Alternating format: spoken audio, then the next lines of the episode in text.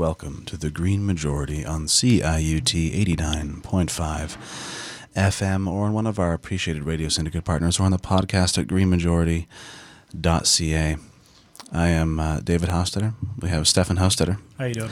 We have Sarah Caster in the booth who's going to give us an interview at the uh, third segment of the show around 1140 with David Suzuki about a new documentary of his, so that's exciting. And we're about to be joined by Lauren Latour on the phones Yes. as we continue to discuss this uh, this uh, nationwide indigenous uprising against Canadian oppression.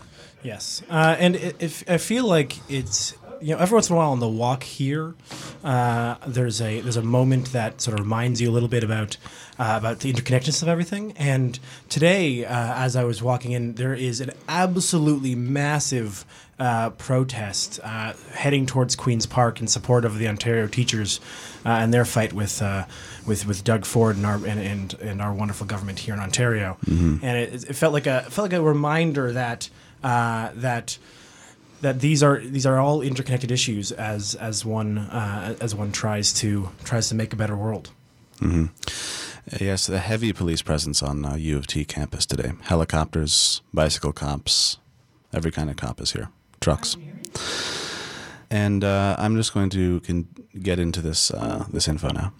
So, uh, um, unprecedented in its 42 year history, Via Rail has canceled 530 trains since February 6th, is temporarily laying off around 1,000 employees, and CN is laying off 450 of its workers amidst the now two weeks long insurgence of rail blockades that have been sprouting up around the country in protest of Canada's continued theft of Indigenous land. There are many non Indigenous people involved in the protests as well, organizing online and in their communities to keep the pressure on the government to recognize a Wet'suwet'en title. Nick Eagland for the Vancouver Sun quotes Vancouver organizer Natalie Knight as stating, quote, There's always NGOs, but they are not, and I can't stress this enough, they are not involved in on the ground organizing. It's truly grassroots. It's people who have, who have community connections to events, who have been up to Unistoten, who are involved in other similar struggles in the city. Eagland also quotes Ivan Drury of the Red Blade Alliance, Red Braid Alliance for Decolonial Socialism, as saying, quote, What's inspiring about this movement for me, as I've been organizing for more than 20 years, is to see the mass character of it. It's really not reducible to a group.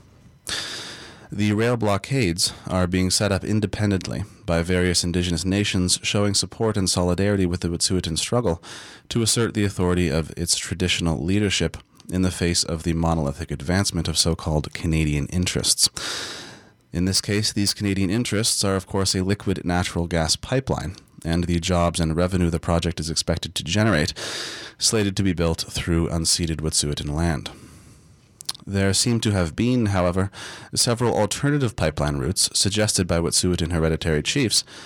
But as former Coastal Gas, uh, so, sorry, as former Green Party uh, MP Paul Manly said, "quote Coastal GasLink decided that it did not want to take those acceptable options." And instead insisted on a route that drives the pipeline through ecologically pristine and culturally important areas. The intended route also goes uh, through an area known as the Icy Pass route, which has a high erosion risk and requires many new roads to be built for access. The route that Manly was referencing still goes through Wet'suwet'en territory, but would pass further north. It is also a route that Pacific Northern Gas would like to use for its own expansion project.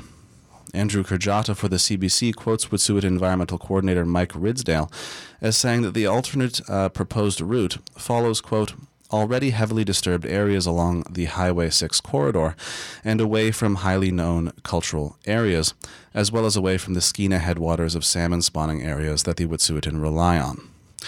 Coastal GasLink, which is run by TC Energy, formerly TransCanada, says they rejected the route because it would lengthen the pipeline, cost more money, it would be closer to urban communities, would impact four additional First Nations who had not already been consulted, and they say their pipe is too wide to be safely installed there. The BC Supreme Court heard these arguments when it ordered uh, at the end of last year that the pipeline should proceed in the route that the company favors. Kurjata also notes that the Wet'suwet'en had proposed another route, which would go through an area already damaged by flooding caused by the Rio Tinto Alcan mining company in 2015. Instead, the pipeline will go through pristine traditional territory in part because, as Coastal GasLink told the CBC, quote, there is no route available that would uh, avoid traditional Wet'suwet'en territory. To change the route to avoid Wet'suwet'en territory at this date would require major environmental assessment work, which would not be feasible under the timelines uh, to which we have committed but the two alternate routes proposed by the Wet'suwet'en still go through their territory. Therefore, we have the company, backed by assault rifle wielding RCMP, rolling through indigenous land and dragging out Wet'suwet'en land defenders by the dozen, since, as certain uh, politicians have been stating over and over again regarding the rail blockades, Canada is a rule of law country. And in a rule of law country, the law must rule, and law enforcement must enforce the rule of law, since this is, after all, a rule of law country. These same politicians, however, such as Peter MacKay, are actively cheering on angry vigilantes taking the law into their own hands, such as those who dismantled a rail blockade in Edmonton this week. But if we consider carefully the legal questions around the pipeline, we must accept that Canadian courts and Canadian politicians have officially recognized that this land does not belong to Canada. And as lawyers Kate Gunn and Bruce McIvor write for the First People's Law website, while uh, Canadian courts have held that provincial governments may be able to infringe Aboriginal title, the requirements to justify infringement are very onerous. The provincial government has not attempted to justify its infringement of Wet'suwet'en Aboriginal title. So, after the arrests of 28 people on Wet'suwet'en land earlier this month, hereditary chiefs vowed to continue fighting, and Chief Na'moks said that uh, those arrested were prepared to get arrested again in defense of traditional Wet'suwet'en territory.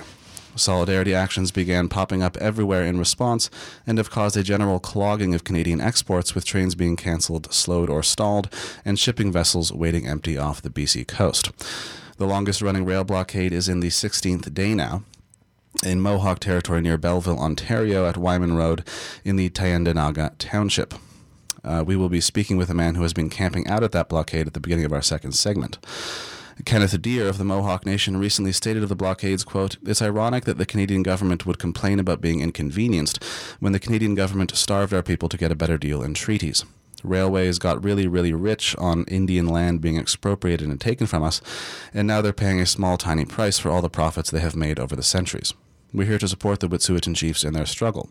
When they are satisfied, when they have come to an agreement with the Government of Canada, they can say thank you for your support and you can take down those barricades. That's the solution. It could be solved today or tomorrow if they really wanted to.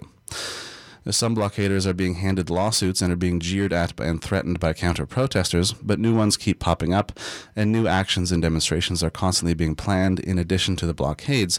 And as UBC sociology professor David Tindall explained to the Vancouver Sun, these protests aren't going anywhere. He said, quote, sometimes there's some kind of compromise between protesters and authorities, and they meet in the middle somewhere, or the protest just kinds of wanes uh, and winds down, and people lose interest. But I think that it's different a little bit because there are some moral and legal issues. On Wet'suwet'en territory, the central players are the hereditary chiefs who are trying to assert their rights and title on their traditional territories. They're not going to be likely to be willing to compromise and say, okay, well, we'll take half our rights and half our title and meet you in the middle somewhere. So I think it's important uh, as a quick as a quick heads up in regards to that sort of very first, very early on point that, that Dave made about losing the uh, the set of people who or the, the, the CP layoffs. Apologies. Uh, it is important to note, or the CN Rail and the Via Rail uh, layoffs. There was uh, some of these were in the works since last year. There's like sort of some conversations around exactly like the timing of them is particularly uh, you know lined up to this. I'm sure it's currently causing them some issues, but the the, the um, but like I still but but there was like it's I don't know if we can like as much as I think this the the, the rail companies would like to sort of directly connect it. It's not. It, there's not exactly a one to one ratio here between what between the layoffs and the in the, in the blockades. Okay. Uh, there were sort of conversations already ongoing. Via Rail announced last year it was going to lay off 1,600 people, mm. uh, and so while obviously this is definitely directly affecting their their business, it's it's I don't think you make a one to one comparison. And interestingly, uh, yesterday Canadian Pacific um, which uh, came out in uh, came out in support of uh, Prime Minister Trudeau actually getting in direct dialogue with the hereditary chiefs. Uh, so this is the railway in in, in BC, uh, and they sort of release, had a press release basically basically pushing for this, uh, both stating that it was difficult, but uh, they're difficult for the business, but also basically stating that this is the path forward that they're that they're supporting this conversation that should be going forward. So I think those are just two. I, I, it muddies the narrative. I think of people trying to sort of make this like business, you know, business versus things. I think there's a it's a much more complicated conversation. But now I think we do have Lauren on the line. Yes, you do. I'm so sorry for the technical difficulties. No worries. welcome. But no, uh, I think I was I think I was going to bring up a similar point that um, well, I don't know, to harp on the same points I'm always harping on. It's it's disappointing to see the story to, to at least see the headlines that were that, that media has been publishing lately. Um, obviously, for, for readers who are maybe taking the time to, to dig into the articles and actually read the whole thing, um, which is potentially the minority at this point, you're you're maybe getting a slightly more nuanced story. But I've seen numerous headlines that, that are sort of this statement that like, oh, Trudeau is willing to meet with hereditary chiefs, blah blah blah blah. He's, he's sort of extending this this goodwill, and the hereditary chiefs are, are standing their ground and saying like, yes, of course, we're willing to talk with representatives of the crown, but only after RCMP and Coastal GasLink workers have, have left their land. And and we're not necessarily seeing that happening because I, I know we've heard that RCMP is leaving, but it's under really sort of specific conditions. So I don't know. Like I feel like we're we're seeing some movement, but but not necessarily everything that we know the government is capable of acting on. We're not necessarily seeing that, even um, with the with the sort of meetings with, with Parliament that Trudeau called earlier this week. That seemed to be insufficient because again he was he was meeting with, with parliamentarians and, and cabinet ministers before he was sort of extending that goodwill towards towards the hereditary chiefs. So like that's that's something that's been frustrating me a lot lately. And then just recently, I think just yesterday, there was a report released by um, by a think tank out of Canada, uh, the name of which is escaping me right now. But basically, um, it's a it's a story that they've published talking about how there's a crown corporation that's looking to invest in Coastal GasLink at this point to make sure the project is capable of going forward and has the financial backing. Um, and it's it's the same it's the same crown corporation that invested in in TMX, I believe. Um, so I don't know. Understanding that the government is, is really whole hog on this project uh, continues to sort of disappoint and disillusion. Yeah, and and and even the even the conversation that was that was yesterday about uh, that sort of the news that came out saying that the RCMP was going to sort of quote unquote move off the land, which is sort of in the first thing. That even that report, so the head top top headline makes it seem like it is that they are capitulating to what is being asked. And then if you read if you dive in deeper, you get to the fact that it's really just where their base is going to be. The, the you know, in that the mo- nothing really is actually changing uh, beyond beyond that sort of beyond where they're actually positioned at the beginning of the day. Um, and and and so like I do think that you were right that the, the need to dive uh, like one, like at least into the first paragraph of, it, of, a, of a story uh, beyond the headlines feels very important uh, as we move forward. But Dave, you have another sort of little bit of news. So let's go to that, and then we'll we'll jump back. So, according to a map from Real People's Media, there have been 18 separate rail blockades set up so far around the country, in addition to the numerous road and bridge blockades, not to mention the occupations and marches. The blockades have been so effective that companies have started sending letters to Trudeau to help them uh, stop losing money. And some outlets are stating that certain retailers could start facing shortages, but that might just be speculation.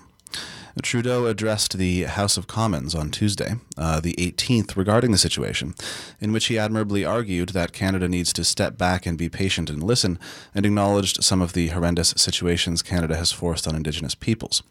He's wary on the one hand to pressure the cops to act on the blockades, but he also seems to be afraid to meet personally with the Wet'suwet'en chiefs on their land for fear that such capitulation would legitimize the blockades and give legal uh, give license to future protests. He also failed to give any concrete actions he would commit to to get the work done, and mostly presented a bunch of well-meaning rhetoric about unity and patience. Conservative leader Andrew Scheer then spoke, saying that Trudeau should have clearly denounced the rail blockades as illegal.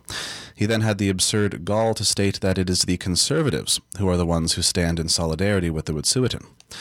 Part of his point was that the elected band councils have signed agreements with Coastal GasLink because they'll get money and jobs, but he failed to point out that elected band councils are often told that such projects will go through even without their consent, so they might as well get some money out of it, and that companies often have the weapons and power of the Canadian state behind them. There was also one Wet'suwet'en Band Council leader who abdicated their vote because they didn't believe they had the jurisdiction over land outside of the reserves. Scheer also repeated the strange point that has been echoed by other conservative politicians and angry internet dudes that the majority of hereditary chiefs are also in support of the pipeline. It's a claim I've heard repeated in a few places, but I've never seen demonstrated. It's also tremendously obvious that no conservative leader would ever be uttering the words hereditary chiefs if not for these blockades that Scheer so derisively denounces.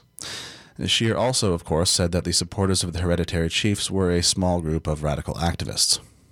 NDP leader Jagmeet Singh actually called Scheer's comments racist afterwards, but of the five leaders, including Trudeau, Scheer, Blanchet, and Singh, it was Green Party leader Elizabeth May who actually deigned to state the real issue, saying, quote, When Indigenous people have had their lands stolen from them, their children stolen from them, their culture stolen from them, and efforts to annihilate who they are as peoples, we have to weigh our inconvenience against the challenge of the moment.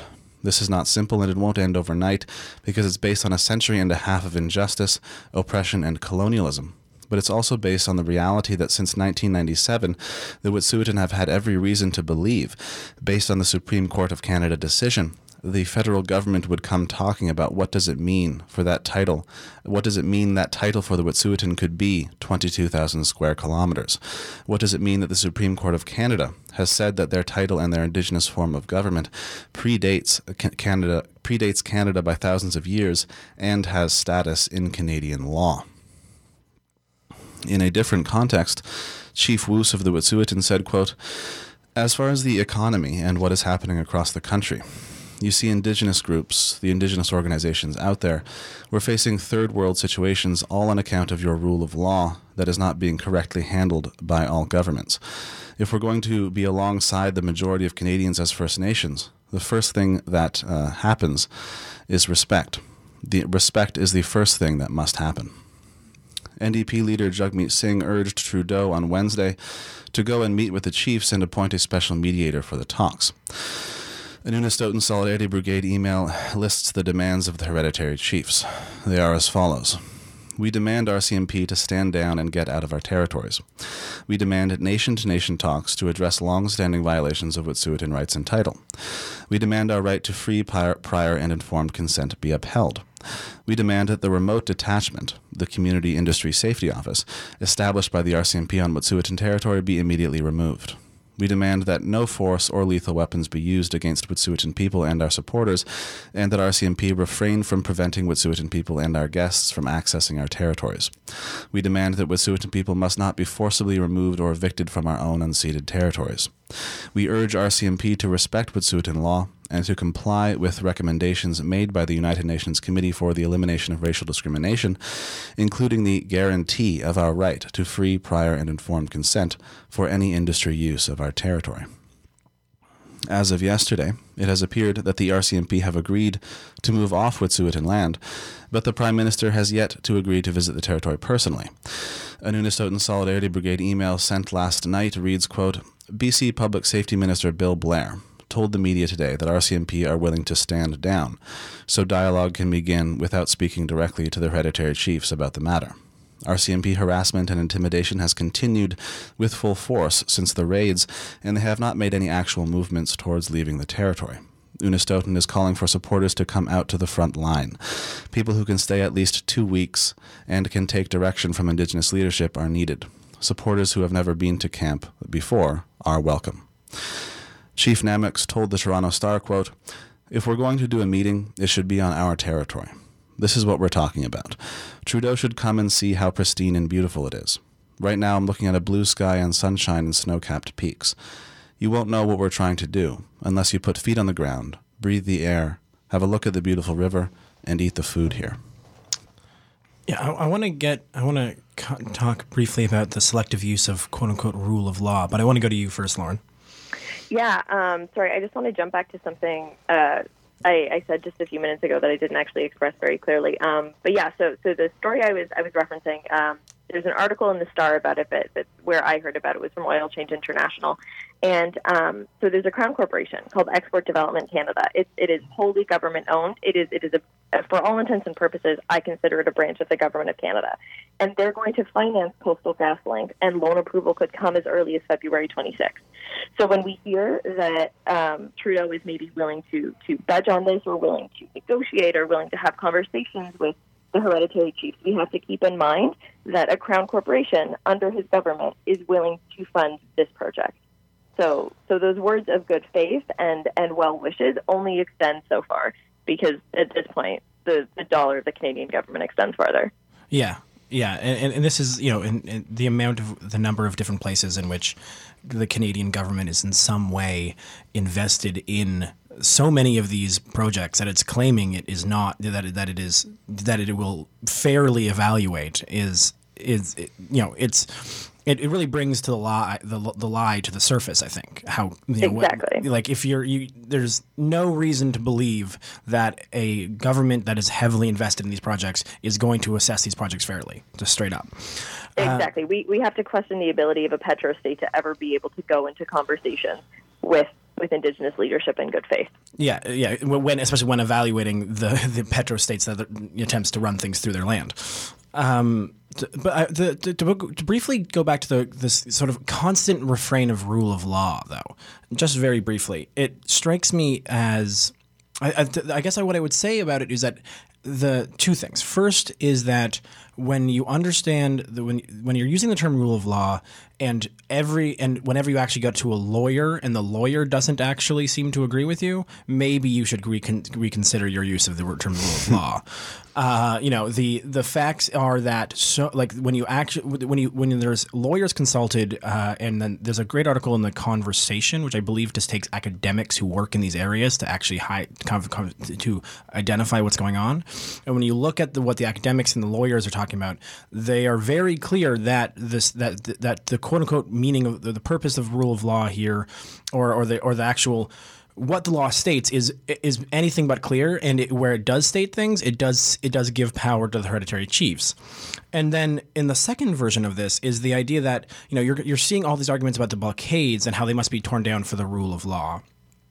And then you have those people who are calling for that at the exact same time are going out and say uh, supporting and encouraging the actions of, of I believe of, of the of the yellow vesters in in Edmonton, who sort of who took, took it into their own hands. Vigilante decided to just to to to go and dismantle uh, one of the blockades uh, outside of Edmonton, and and that is clearly illegal. Like there's there's no question that their actions are are are, are not equally as legal. No, there's no part of Canadian law that says vigilantism is okay, uh, and so and so the fact that they it's a selective use of the rule of law that is clearly being used by by these people, and as soon as you get selective use of rule of law, you have to wonder to whom it benefits. And in this case, it, the, it, who it benefits is the is the is the state, uh, is the rich corporations that are trying to push this through, and the people who are fighting for it. And so it is, to me, it, when you ask, like you cannot just keep throwing around the concept of rule of law when basically all it means, in to my understanding, is those who agree with me, and and that to me is a is a is a is a big concern, or at least sort of undermines the use of the term. Um, but so we're we're sort of coming up towards the end of the segment, but I want to throw back to you, Lauren, if there's anything else you want to you want to jump in on.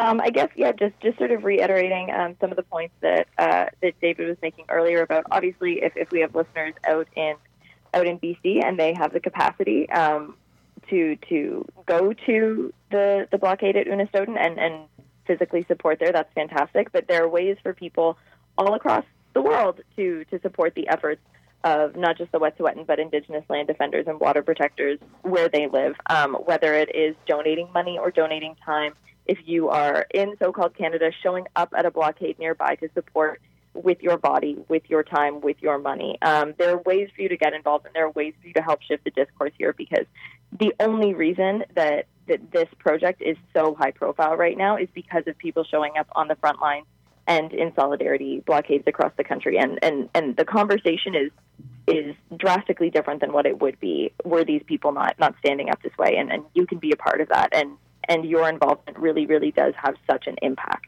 So I would encourage people to to try to participate and support in any way they can. Yeah, and if you're in Toronto, there is a family friendly round dance and support uh, happening in Queen's Park on Saturday at 12, uh, from 12 to 3, if you can make that. Uh, thank you so much, Lauren. Uh, we are going to go to a music break now, uh, and then we're going to come back with actually an interview. If we, again, barring any more technical phone fun, we'll interview from someone actually live who's at the, one of the blockades here in Ontario. So we're going to come back with that. But right now, let's go to a music break.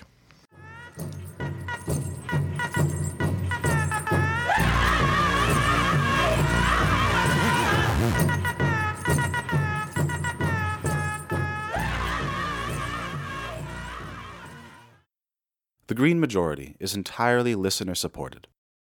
Our goal to reach minimum solvency is to raise $300 a month. If you enjoy the show, please consider becoming a patron at patreon.com for as little as $1. And welcome back to the Green Majority on CIUT 89.5 FM. Do we have are we with Kevin now? Yes. Hello Kevin, thank you for joining us. You're um, welcome. Now, you've been heading to the Tyendinaga blockade, which has been happening for around 16 days now. Is that correct? You've been camping out there. I was there last weekend from Saturday until Monday, and I will be on my way back um, this afternoon. Nice. And can you just maybe give us a sense of what it's been like to be there, what the people there are saying, uh, saying to each other, saying to you?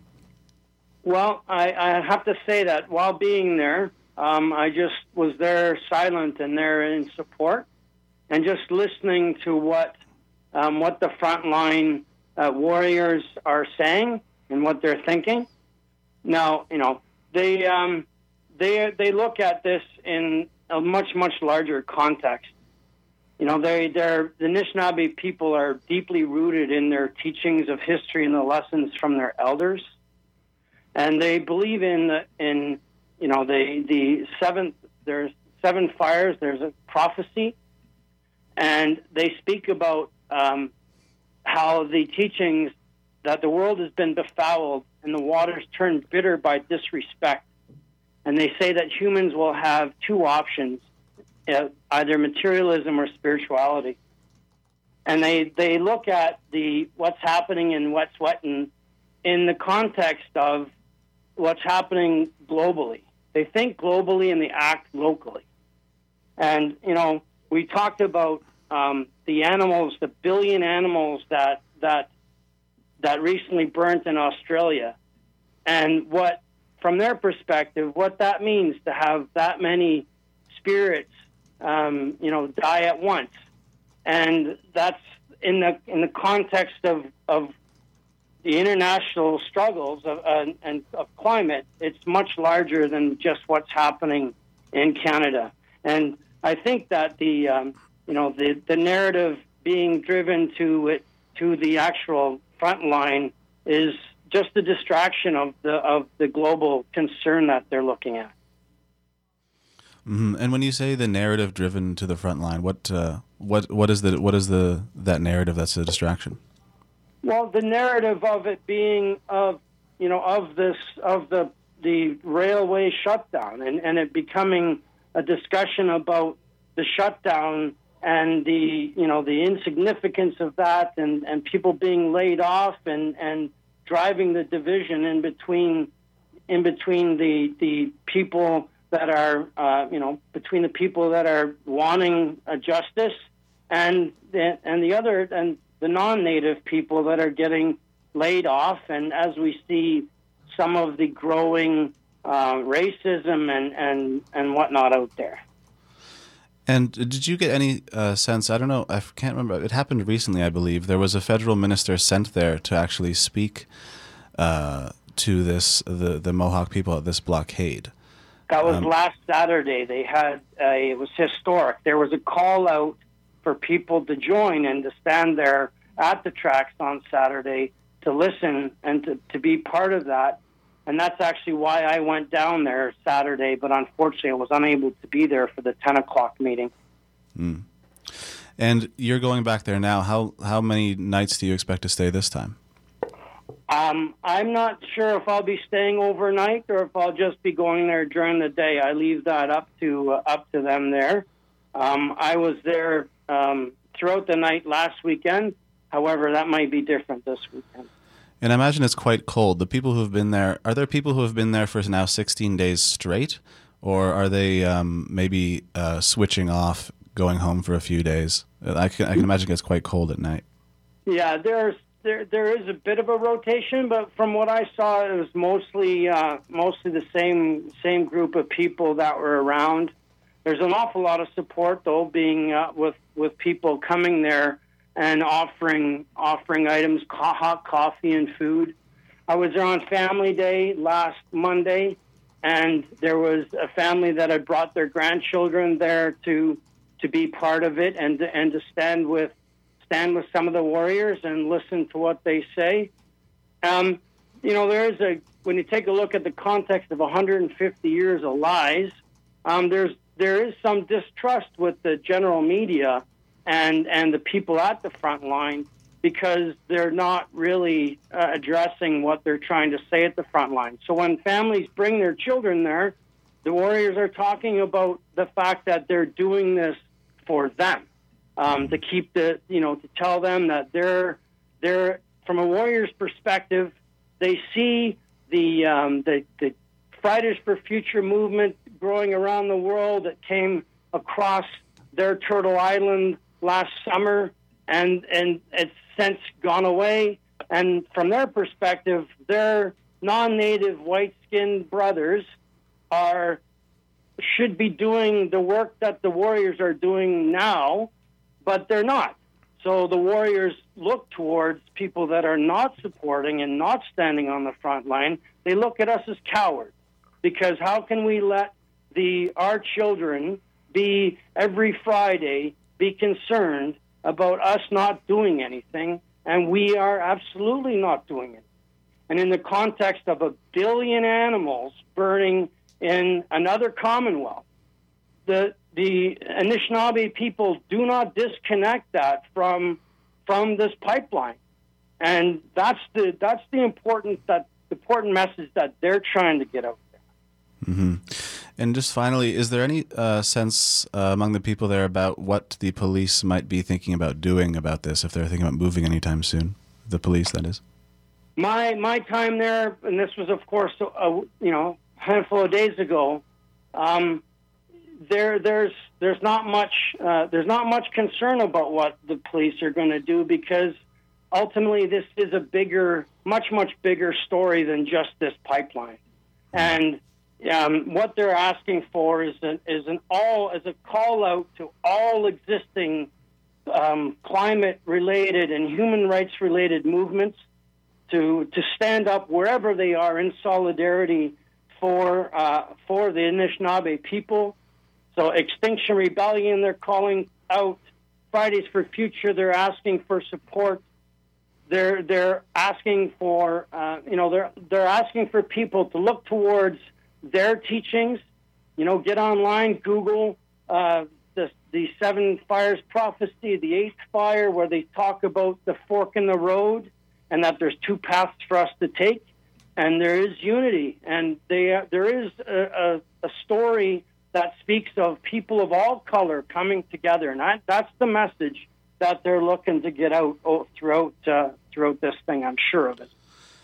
Well, excellent. Well, thank you very much, Kevin Guyan. Um, we hope you uh, stay warm out there when you go enjoy them again today. And uh, thank you very much for joining us.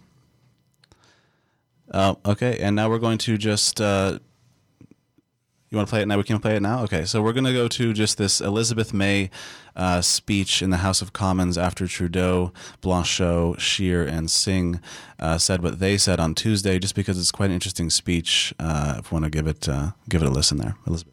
Merci à tous mes collègues pour l'opportunité aussi de parler un peu, de prendre la parole sur cette situation d'urgence, une situation qui demande à tout le monde, qui exige pour, pour tout et tous de, de faire face à la réalité de l'injustice et le défi de réconciliation. this is a very important debate and this is a very important moment. In the constituency week, when I was home in my riding, one of my constituents said, as we discussed the blockades and discussed inconvenience and discussed what it means for settler culture Canadians to face inconvenience when Indigenous people have had their land stolen from them, their children stolen from them, their culture stolen from them, and efforts to annihilate who they are as peoples. We have to weigh our inconvenience against the challenge of the moment. And this one constituent said to me, Priscilla said, can't we focus on the opportunity of such a rich conversation? When I heard some of the words of my colleagues, the words of the leader of the official opposition reminded me of something, so I, I flipped through to them. Their words heard in May, on May 4th, uh, May 4th 1877, actually, uh, General Oliver Otis Howard, speaking of the frustrations he felt of dealing with the Nez Perce and their chiefs as they discussed what mattered to them. And he said, quote, 20 times over and over, I hear the earth is your mother. I want to hear it no more, but come to business at once. This is not simple, and it won't end overnight because it's based on centuries, a century and a half of injustice, oppression, and colonialism.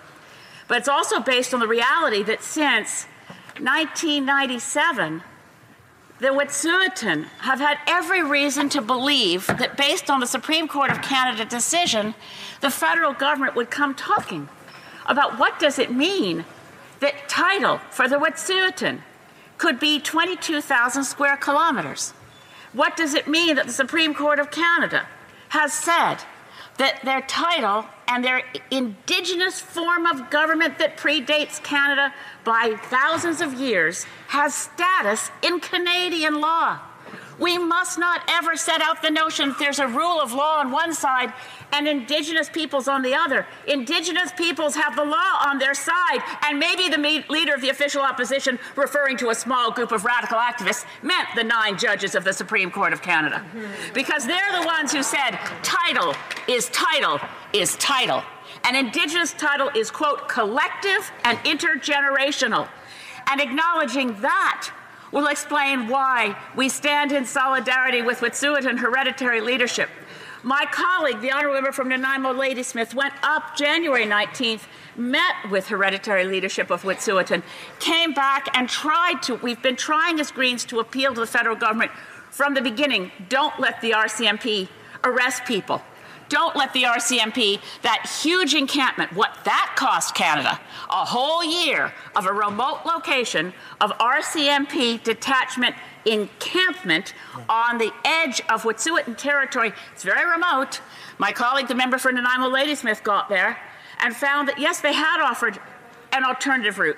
This was acknowledged, by the way, in the injunction case that granted an injunction to Coastal GasLink.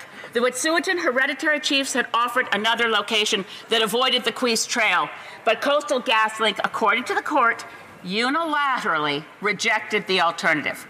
The federal government has to step up here. I'm glad the federal government is stepping up. It's true that on February 5th in this place, the Prime Minister said that this, quote, this is an issue entirely within provincial jurisdiction, unquote. That's true insofar as the, as the, the pipeline goes. It doesn't cross a provincial border. But it's massively untrue when we talk about Indigenous rights the, the Delgamuukw decision of 1997, the Tsilhqot'in decision of 2014, and the big question when First Nations win in our courts, what's the statute of limitations on us doing anything about it? The Wet'suwet'en have been enormously patient, and the Unistoten camp has been sitting there for 10 years. Ce n'est pas une question de grande surprise qu'il y a résistance des peuples autochtones partout au Canada. C'est clair. C'est pour, il y a clair dans toutes les ententes, the Indigenous leadership across Canada has been saying for quite some time. If someone marches on your territory, we'll respond as if they'd marched on our territory. This is an aspect of solidarity, but for the solidarity of Indigenous peoples across Canada and their allies, people like me people who are settler culture Canadians who recognize that this is a turning point for this country where we actually mean what we say. When I heard the brilliant comment of the brilliant senator and former Justice Murray Sinclair from the other place, who said, What is this once again? as in Paul Simon and the boxer, a pocket full of mumbles, such are promises. We must set aside our pocket full of mumbles. We must be serious in our intent. This is a land issue, this is a title issue, this is a justice issue, and it is only very incidentally a pipeline issue. C'est clair maintenant, on doit faire face à la réalité d'injustice, on doit faire face à la réalité et la grande promesse de réconciliation. Maintenant, c'est le moment de dire oui au peuple autochtone et non à les cris comme tout le monde dans des autres discours qui dit que c'est pas c'est un groupe radical. C'est pas vrai. C'est un groupe qui sont engagés dans le grand projet de justice. Now is the moment for Canada to face our moment of truth, our moment of truth, justice, and reconciliation. Thank you.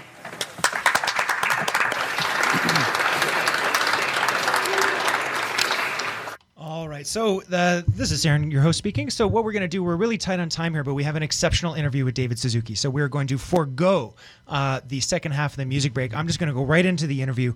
Um, and so really quick, I'm just going to tell you what the interview was about, and then I want to add a note because uh, we're very aware of the, of course, of the rest of the coverage that's on the show. So the interview itself is with David Suzuki himself as the host of the Nature of Things about uh, his 40 years of hosting it about the concept of aging well. And so this is Aging Well Suzuki style, a look at growing old uh, on CBC's The Nature of Things. It's going to be airing uh, relative to today when we're actually recording this next Friday. That will be February the 28th. Uh, it's going to be available at 9 p.m. as well as on the GEM streaming service before and after. David Suzuki is amazing. Nature of Things is amazing. It's an amazing documentary. You're going to hear that from the interview. But the last thing I want to say before we play it was I was recording this yesterday, uh, Temperative, and I knew I knew what content was going to be on the show. I knew what was going to be around this, and I wanted to be sort of con- aware of that. So instead of asking David Suzuki to comment on the politics, I tried to do something else. I asked him to comment on the concept of ikigai. So please listen all the way through the interview to the end, and we'll come back. And if we have even a minute, we're going to talk quickly about ikigai, us here in the studio. Okay? Here we go. David Suzuki. David, you talk about living well and identifying that these are lessons for life uh, and and not just about being old. So before we really dig into this topic, please tell the audience what to you what is living well. Well, to me, it it means accepting that we have a you know a lifespan that is determined by both your genes and uh, the life experiences that you have, and you would like for me in the last years of your life uh, to live as well as possible before you die. We're all going to kick the bucket, but you want to try to ensure as uh, healthy and uh, and good uh, uh, a way of life you have before the end. There's a great deal of interest now, and the original idea for the show was let's look at all the science that's going to extend our lives. You know, you can grow fruit flies that live 50% longer than than normal. Um, could we do that in humans? And I'm going, bullshit. you know, like mo- for most people, you start getting up to 60, 70, life starts decreasing in terms of its quality. Who wants another 50 years of a shitty life? Right. I'd rather have maybe 10 years of a good quality life before I die. I mean, that's where I think the effort should be made. Yeah. And I think, you know, one of the things that really stood out to me, uh, I'm sort of the local here on the Green Majority. I'm sort, sort of the local, you know, high tech nerd and I'm the tech advocate and stuff. I love technology. I love, you know, I certainly don't think technology is going to save the world, but, you know, I think a lot of good can be done with it. So with that mindset, something I, that really stood out to me watching um, the, the piece was that there were a lot of high tech tools used to assess data and create reports and, and assess things. But at its core, really, all the things that they were getting you to do and all the recommendations really boiled down to things that thousands of years old we've always been doing gardening, karate. Very, Talk very. That. That's a very astute question. You know, we tend to be dazzled by the technology and it is amazing what they can do. I mean, I was blown away by the the instrument that looks into your eye and actually can see a three dimensional representation of the retina and you can then twist it around and look underneath and I mean it's it's impressive. Science and technology's great strength is in description. And you know, we know so little that these new instruments and enable us to see more and more of uh, the natural world in much greater detail and but we shouldn't you know assume that that means technology is somehow going to salvage us or or take us and uh, to live longer or, or or better. Technology is good at description but not prescription. So um, yeah I I think that what was impressive about the technology we did encounter in that film was how advanced and sophisticated it is. But in order to live well, we go back to what the body evolved to do and be. And, uh, you know, the obvious thing is the most important thing is exercise. And then diet. And finally, um, you know, your social, your place in in society, having meaning and purpose in your life. Those are all things that technology is not going to solve. Well, and that's very much what I took from your. I mean, you sort of mentioned this as uh, to reduce it to a simple quip, but you sort of reduced it to a quality versus quantity issue. And I think really, for me, what I took from from watching the piece was that you know, a lot of that, you know, the quality versus quantity was that the the quantity has to do with extending like the body. So I'm I'm going to train my muscles so that they're useful more, you know, longer. But the the other side of that is sort of what's the point? what's the point of living longer if that if all you're going to do is work out and, and keep your body alive? It's sort of well, it's missing yeah, half I mean, the equation. I mean, it's it's a means. It seems to me to uh, uh, an end is which is you're you're happier or you're more fulfilled or whatever the the the longer you can keep that body uh, active and healthy. It's uh, you know um, working out at the gym on a regular basis that's not the end. It's just a means to the way that I live. And uh, it means uh, extending the time when I don't need all of the the crutches or the canes or the wheelchairs or whatever that is that may become part of become part of my life in later life. And so that's uh, that's actually uh, you're you're segueing uh, perfectly to a little bit later in in in the piece. But uh, Carl, uh, I'm forgive me, I'm going to mangle his name. Honorage, Honore. Yeah, Honore. Carl Honore. Um, so what I have written down here in my notes is the word shame. But so let me tell the backstory. So there, Carl Honore put on a suit which simulates uh, the worst case scenario for I'm not sure if it was to add 30 years or to simulate a certain age. He, he was he was 51, and it mm-hmm. re, it changed him into an 81 year old man. Yeah, and the and the biggest thing that he said, you know, you asked him, you asked him how he was feeling about the thing, and the, I mean, he said a number of things, but shame was really the takeaway. Uh, I agree. Me. That was really striking. That that it is the helplessness, it is the sense that you can't do things on your own now that fills you with with shame. And and one shouldn't feel that way. I mean that was the most moving uh, section of the film for me because i i thought back to when i was a younger man and would be impatient with people who are bent over and you know uh, we have to wait until they load the airplane or um, you know they got to get onto the bus and find a place. And I, and I was so impatient, and I I just feel ashamed of of what what I did because I was just you know putting them in my mind as oh they're old hmm. without accepting these are people that have lived a lifetime. They've learned a lot. They've actually got stuff there that that we we can learn from. And there was just such a lack of respect in in uh, in my younger head. And uh, that uh, putting Carl into that suit really brought that back to me. How unthinking I was when I was a younger person. Yeah, it, it makes me think of something a, a, high school biology teacher said to me once, which was a sort of a, it was a trick question to make you think, which was how many of your direct ancestors survived through childbirth. it was the answers, wow. of course, all of them. Yeah. And and the point and the point of that was to to really make you think about the scope of you know chances that needed to happen to get you where you were.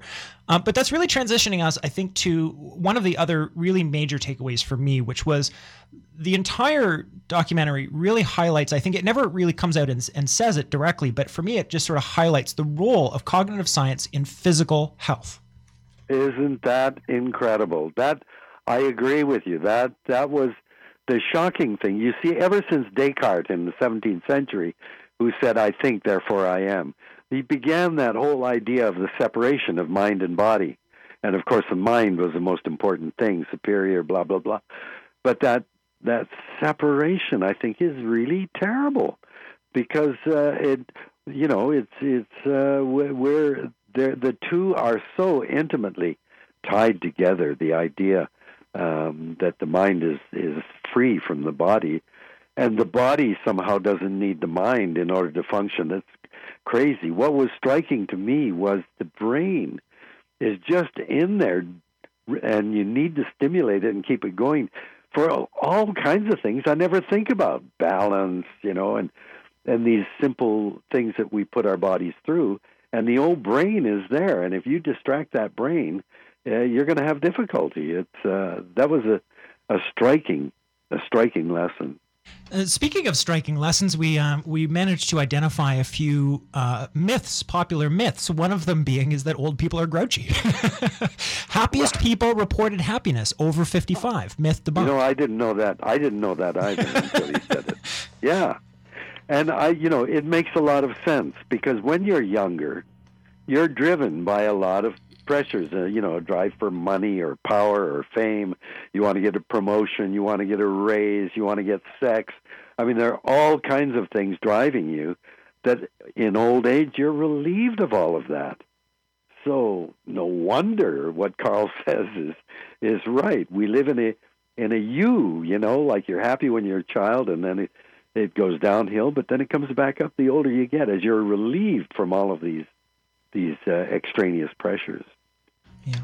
And so uh, we're gonna. I'm of course loved the the piece. I, I, have. There's one thing that's really not highly substantive, but I, I, I have to say it anyway. Which was the the documentary is worth watching just for the three second clip of you riding a skateboard. Is that in the 70s? when was that taken?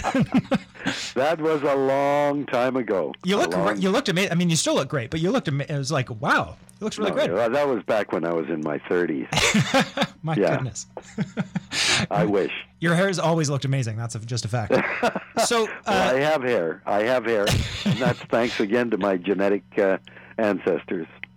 So we're, uh, um, I, I, if I had my way, we would have you on every week, uh, and I mean that sincerely. Um, but we do not have unlimited time, so I would like to, but we're not entirely out of time. But I want to make sure to give you some room because there, there was a, there was a concept at the end of the documentary that didn't, it didn't necessarily serve the majority of the airtime. It kind of came closer to the end, but it resonated with me personally, but also because um, I'm I'm sure you listen to our show every week, but just so that you know as well, you know, on the show, same show that this interview will be airing, uh, we'll be covering the ongoing protests and, and all sorts of stuff. I don't want to get sucked into politics during our interview, but, you know, just to acknowledge that there's a lot of people out there who are suffering psychologically and physically and just undergoing a lot of, you know, trauma. And so with that, uh, I wanted to ask you to uh, define and perhaps expand just on the idea of ikigai.